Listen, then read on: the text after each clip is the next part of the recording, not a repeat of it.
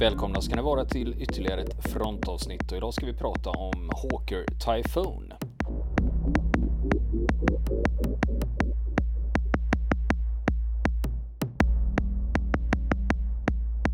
Och nu fortsätter vi prata om flygplanet Hawker Typhoon. Det här är den ena sidan av det här då. Att när man pratar om hur effektiva de var egentligen. Den andra sidan av det, det var när man talade med till, tillfångatagna tyska soldater och officerare. Eh, så vittnade de ofta om just den förödande verkan som Typhoonplanen hade på eh, de tyska förbanden. Både liksom materiella skador och för moralen. Alltså sänkte stridsviljan. Gjorde trupperna liksom knäckta i princip.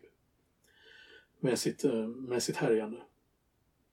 Och många gånger när pansarfordonen, eh, stridsvagnar och andra pansarfordon träffades men inte blev utslagna av eh, Taifunplanen så hände det ändå att besättningarna övergav fordonen. I ren panik. Förklart, det är att, bli, att bli träffad av 15 cm artilleri är ju... Ja.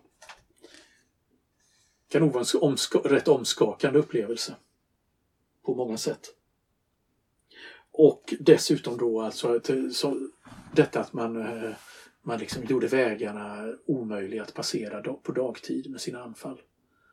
Man försenade trupp, eh, trupptransporter och underhållstransporter till fronten. Förstörde ammunitionsbilar och bränsle... Tankbilar som var på väg med viktigt underhåll. Eh, så på alla möjliga sätt så, så fick man ju de tyska operationerna att stanna av. Så att, eh, så att man kan ju säga att de var ju effektiva oavsett hur många stridsvagnar, om, man, om det nu ska vara ett mått på deras effektivitet, de verkligen slog ut. Så fanns det många andra mål som man, man slog ut. Och, eller hindrade deras eh, förflyttningar. Så att på så sätt så var de ju, var de ju väldigt eh, effektiva. Och det vittnar ju tyska generaler om som jag sa att eh, hur den förlamande verkan som det, det allierade attackflyget, både det brittiska och det amerikanska, hade på marktrupperna i, eh, i Normandie.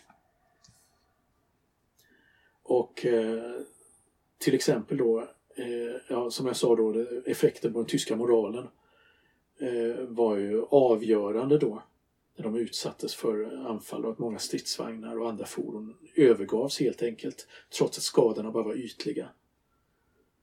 Eh, och eh, till exempel vid Mortain så snappade signalspaningen upp ett meddelande från en hög tysk officer som uppgav att, eh, att eh, anfallet efter några, bara några timmar hade liksom kört fast helt och hållet på grund av eh, de allierade jaktbombplanen och eh, frånvaron av eh, eget flyg i luften.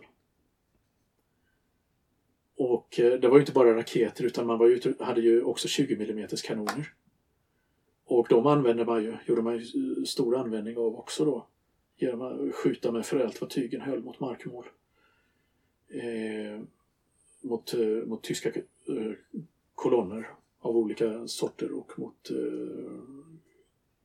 grupperingar av trupper. Och eh, till exempel då den 10 juli vid Mortain så eh, understödde man då den 30 amerikanska infanteridivisionen.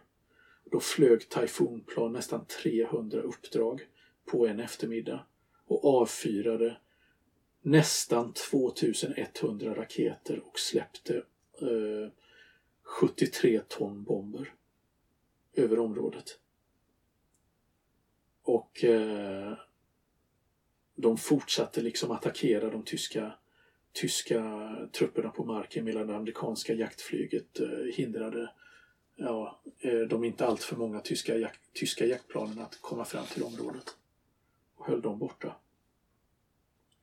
Och eh, alltså även, eh, även Dwight D. Eisenhower han eh, erkände då liksom Typhoonplanens viktiga roll efteråt och liksom tackade dem, eh, tackade dem uttryckligen i, i dagorder genom att de eh, liksom hade varit eh, effektiva genom att beskjuta markmål, släppa bomber och rak avfyra raketer. Och det hade stoppat eh, fiendens offensiv och eh, vänt hela situationen till en stor, stor seger. Och eh, förutom det då så genomförde man, som jag sa tidigare, jag pratade om tyska högkvarter. Eh, det här kallade man för cloak and dagger operationer. Eh, och det använde man också typhoons till. Och eh, bland annat då den här divisionen som James Kyle tillhörde fick väldigt många sådana uppdrag. Och den mest effektiva sån attacken av det slaget den inträffade i slutet av oktober 44 då en hel eh, tajfunflottilj eh, attackerade ett eh, tyskt högkvarter i, eh, i Holland, Dordrecht.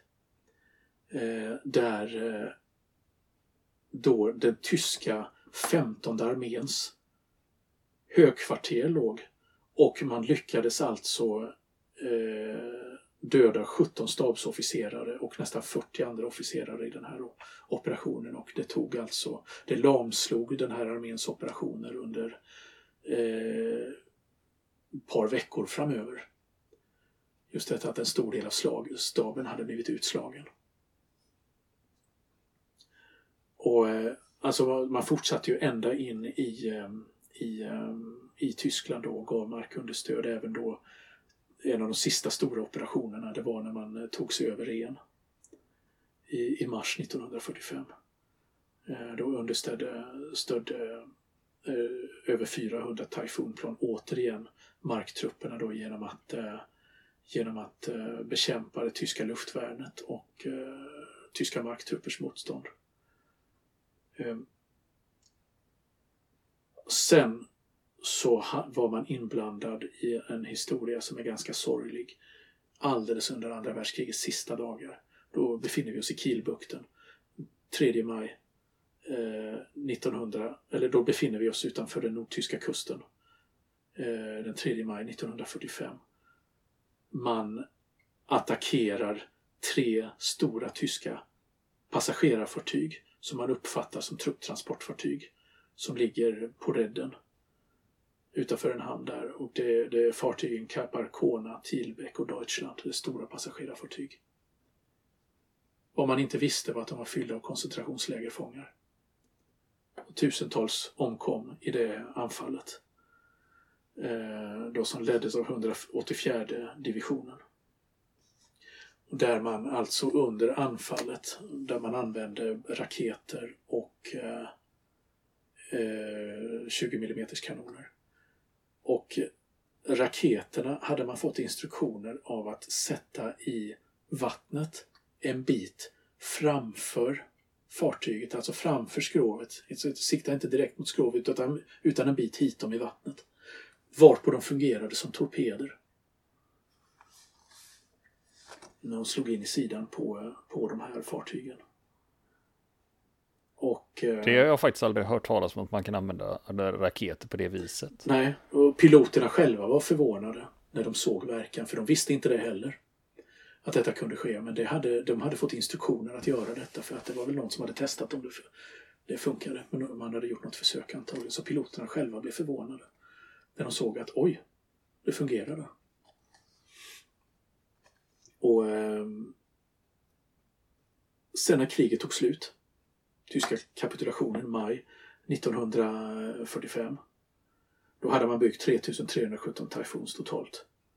Eh, många av dem hade ju gått förlorade under kriget. Många Typhoon-piloter hade stupat. Speciellt under det sista krigsåret. Då hade förlusttalet gått upp dramatiskt i samband med markunderstödet.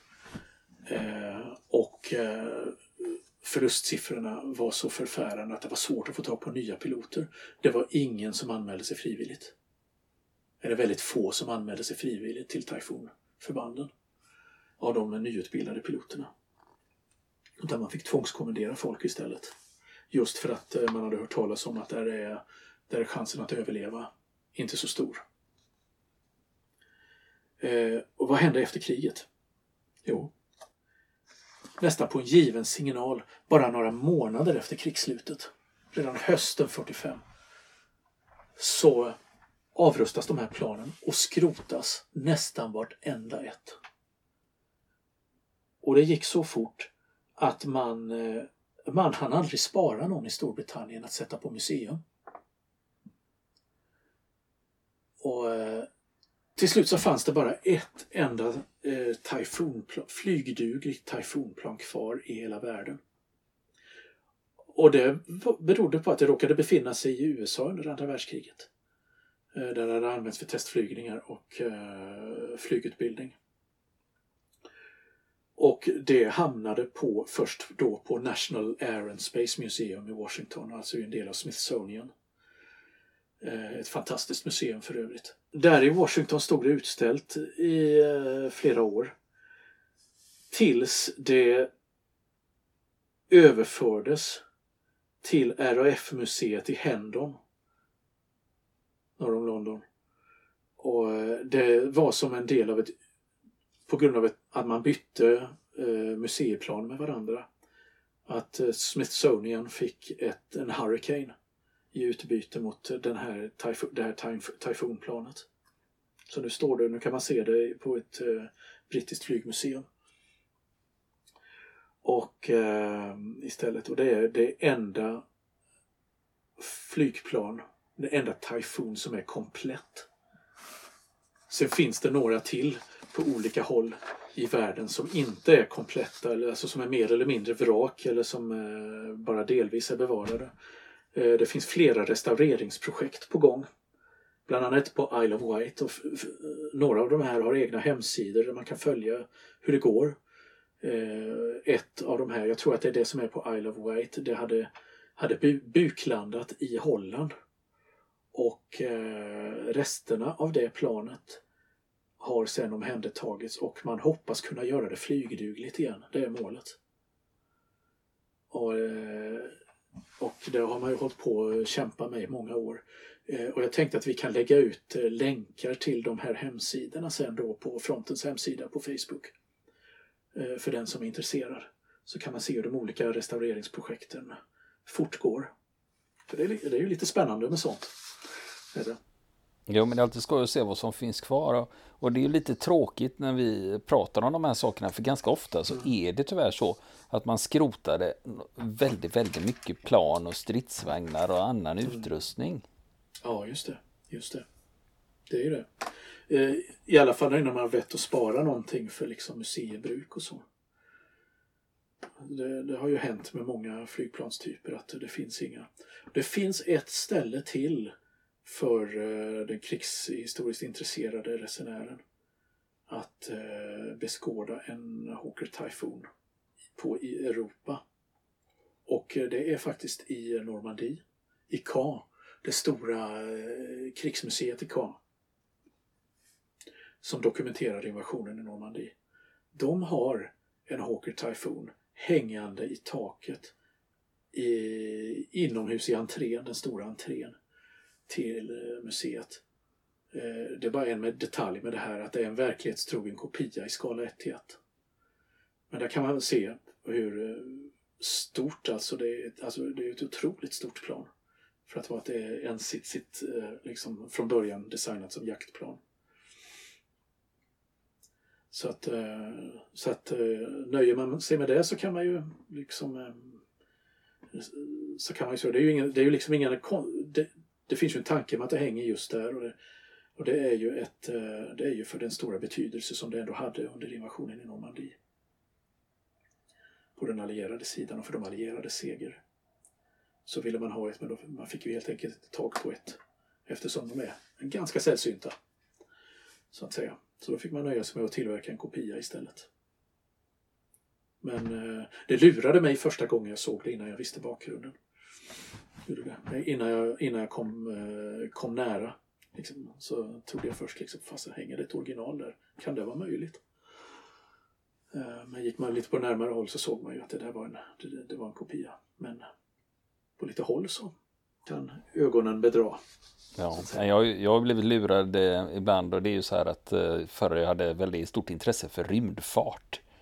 Och då vill man ju gärna se liksom grejer som kapslar och sånt som har varit ute i rymden och där är ju tyvärr att det är ju inte så hemskt många grejer som faktiskt har varit ute i rymden och kommit tillbaka. Nej, det är inte det. eh, det är ju ganska mycket som är replika. Eller Ja. liksom eh, modell skala 1 till 1 eller eh, något sånt. Liksom. Jag vill ju se liksom en Gemini-kapsel med brännmärken liksom. Ja, precis. Precis. Det är ju som eh, likadant när man åker till eh, för Berlinresenären som eh, besöker eh, det tyska flygvapnets flygmuseum som ligger på Gatow flygbas väster om, strax väster om Berlin. Ja, just det, ja. det stämmer. Där finns ju en, och det, det säger de flesta som kanske inte har ögonen med sig riktigt eller har läst på ordentligt, att åh, där hänger en Heinkel 111. Wow, finns det en sån kvar i Tyskland? Otroligt och så vidare. Det hör man ofta. Men vad folk inte tänker på då, som inte har kollat här, att det är ju inte en Heinkel 111. Utan det är en spans, den spanska versionen som heter Casa 2.111. Eh, Det var alltså en Heinkel 111 som var tillverkad på licens i, eh, i Spanien. Och som hade, såg lite, lite annorlunda ut i vissa detaljer än Hanken 111. Men ja, ja, close enough. Och så har man målat den med Luftwaffes färger och så vidare. Så att eh, det är ju tanken att det ska vara en ersättning då. Mm. Och det är man ju också med på när det gäller just eh, utställda flygplan på museer runt om i Europa. Att eh, det lönar sig att gå fram och läsa lite, läsa det finstilta på skylten. För ofta så är det, även om det är så att säga originalplan, så kan det ofta finnas en väldigt intressant historia. Ofta har de ju flyttats runt mellan olika. Eh, på Berlins tekniska museum, då har de en Fiesele Stark. Men den har ju, det är en sån som har varit i Sverige och tjänstgjort och sen då har de fått tillbaka den. Så att eh, det finns flera sådana historier just när flygplan som har flyttats runt och kommer från andra länder och som du beskriver också att det är licensbyggt. Ja, just det. Just det. Och sen, eh, och, det här med intressanta historier, det kan vi ju ta upp. Eh, det finns ju många sådana historier man kan ta upp i olika i avsnitt framöver, men eh, man läser det finstilta. Det är som när man åker till eh, pansarmuseet, det tyska pansarmuseet i Münster utanför Hamburg. Eh, där har man eh, eh, ju en tigerstridsvagn. En Tiger 1. Version E. Och den eh, är ibland eh, pansarnördar känd som Franken Tiger. Just för att den är hopplockad av massor av olika vrak.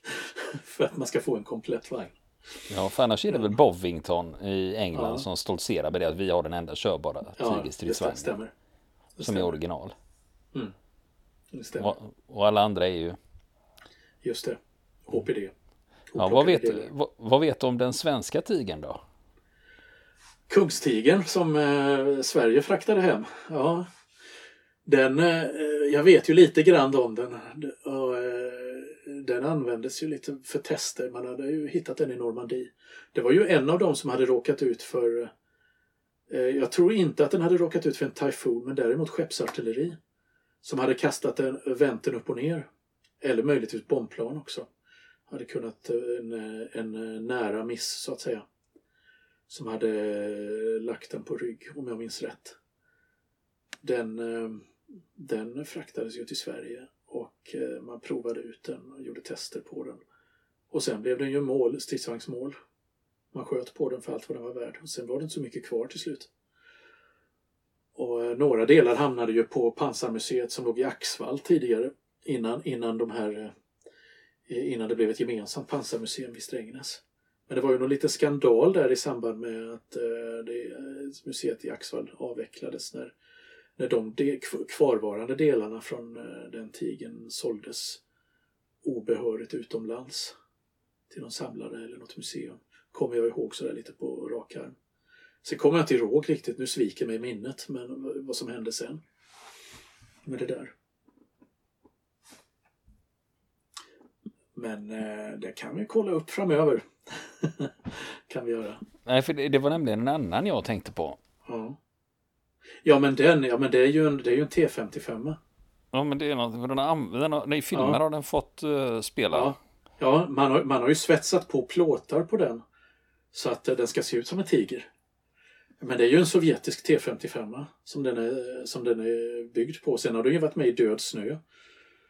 Det är ju där den har varit med, alltså den här zombie, norska zombiefilmen. Ja, ja det, det är så jag kände till den. Ja, ja det stämmer. Men här står det någonting om att den skulle finnas på, kan det stämma? Kan den stå på James Bond-museet? Nej, Tank Tiger, Global War Museum i Munkedal. Men frågan är om inte den hade sålts utomlands. Jag har för mig att den såldes. Ja. Den är köptes in. Denna tiger är en replika. Den är byggd 2001 i Tyskland.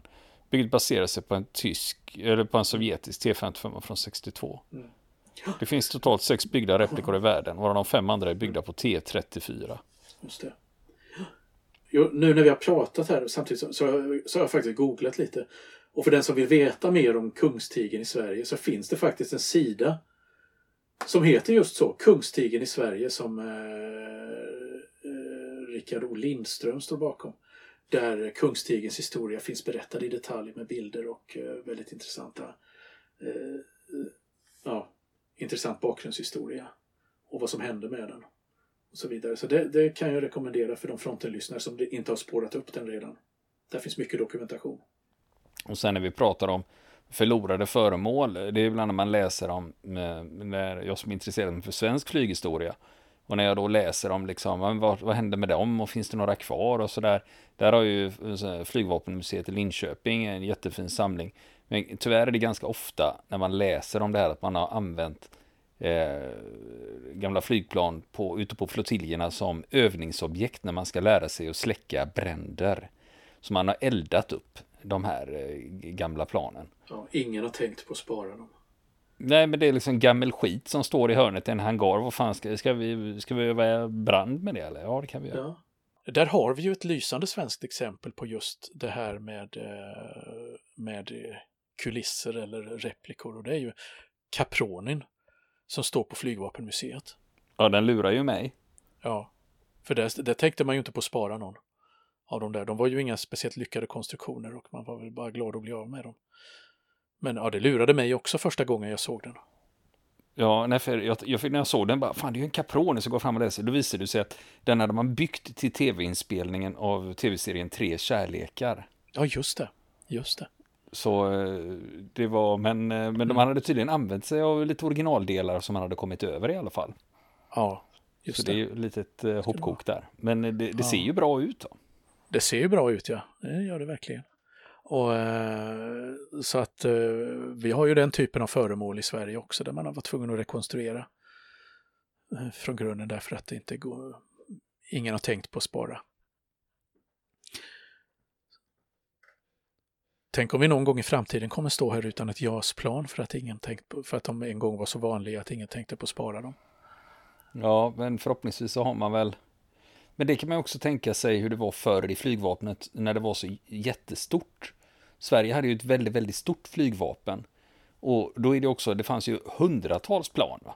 Det fanns sådana mängder så att det är liksom, men den gamla skiten, det, det är ju inget att ha liksom. Vi har ju mer liksom. Så att man inte, ingen eh, liksom tänkte i de banorna att men det här kanske ska eh, vara bevarandevärt va? Nej, precis. Det måste väl vara en av de mest frustrerande sakerna med att vara museiman eller museikvinna. Just detta med att man vet att det hade kunnat finnas kvar. Vi skulle kunna ha visat upp där om någon jäkel bara hade tänkt ett steg längre. Ja, men eh, sen för, eh, för ibland är det också tillverkare som ja. tar tillvara på sina grejer. Just det. Eh, att, det liksom, att man, precis, att eller att, eller att man slaktar. Museum. Ja, exakt. Eller att man slaktar eh, någon eh, flygplansmodell eller någon fordonsmodell för att använda dem delarna i någon eh, ny version eller ny typ. Och då går ju mycket förlorat den vägen också. Så att sånt har ju hänt. Men det här var ju lite, lite grann om historien om Hawker Typhoon och det finns ju som sagt en riklig litteratur på engelska, flyglitteratur kring Typhoon. Eh, för den som vill läsa mer kan eh, återkomma på vår hemsida med några litteraturtips. Eh, jag kan ta ett direkt faktiskt på rak arm. Eh, och det är en liten näpen bok som tar upp eh, en rad olika mindre lyckade flygplanstyper och den eh, heter Infamous Aircraft, Dangerous Designs and Their Vices Alltså ökända flygplan, farliga eh, eh konstruktioner och deras problem. Skriven av en författare som heter Robert Jackson. Vill ni komma i kontakt med oss så kan ni göra det via vår Facebook-sida som heter Fronten. Det är inga problem för er att leta er fram där. Eller också så mejlar ni på vår mejladress och det är frontenpodcast.gmail.com.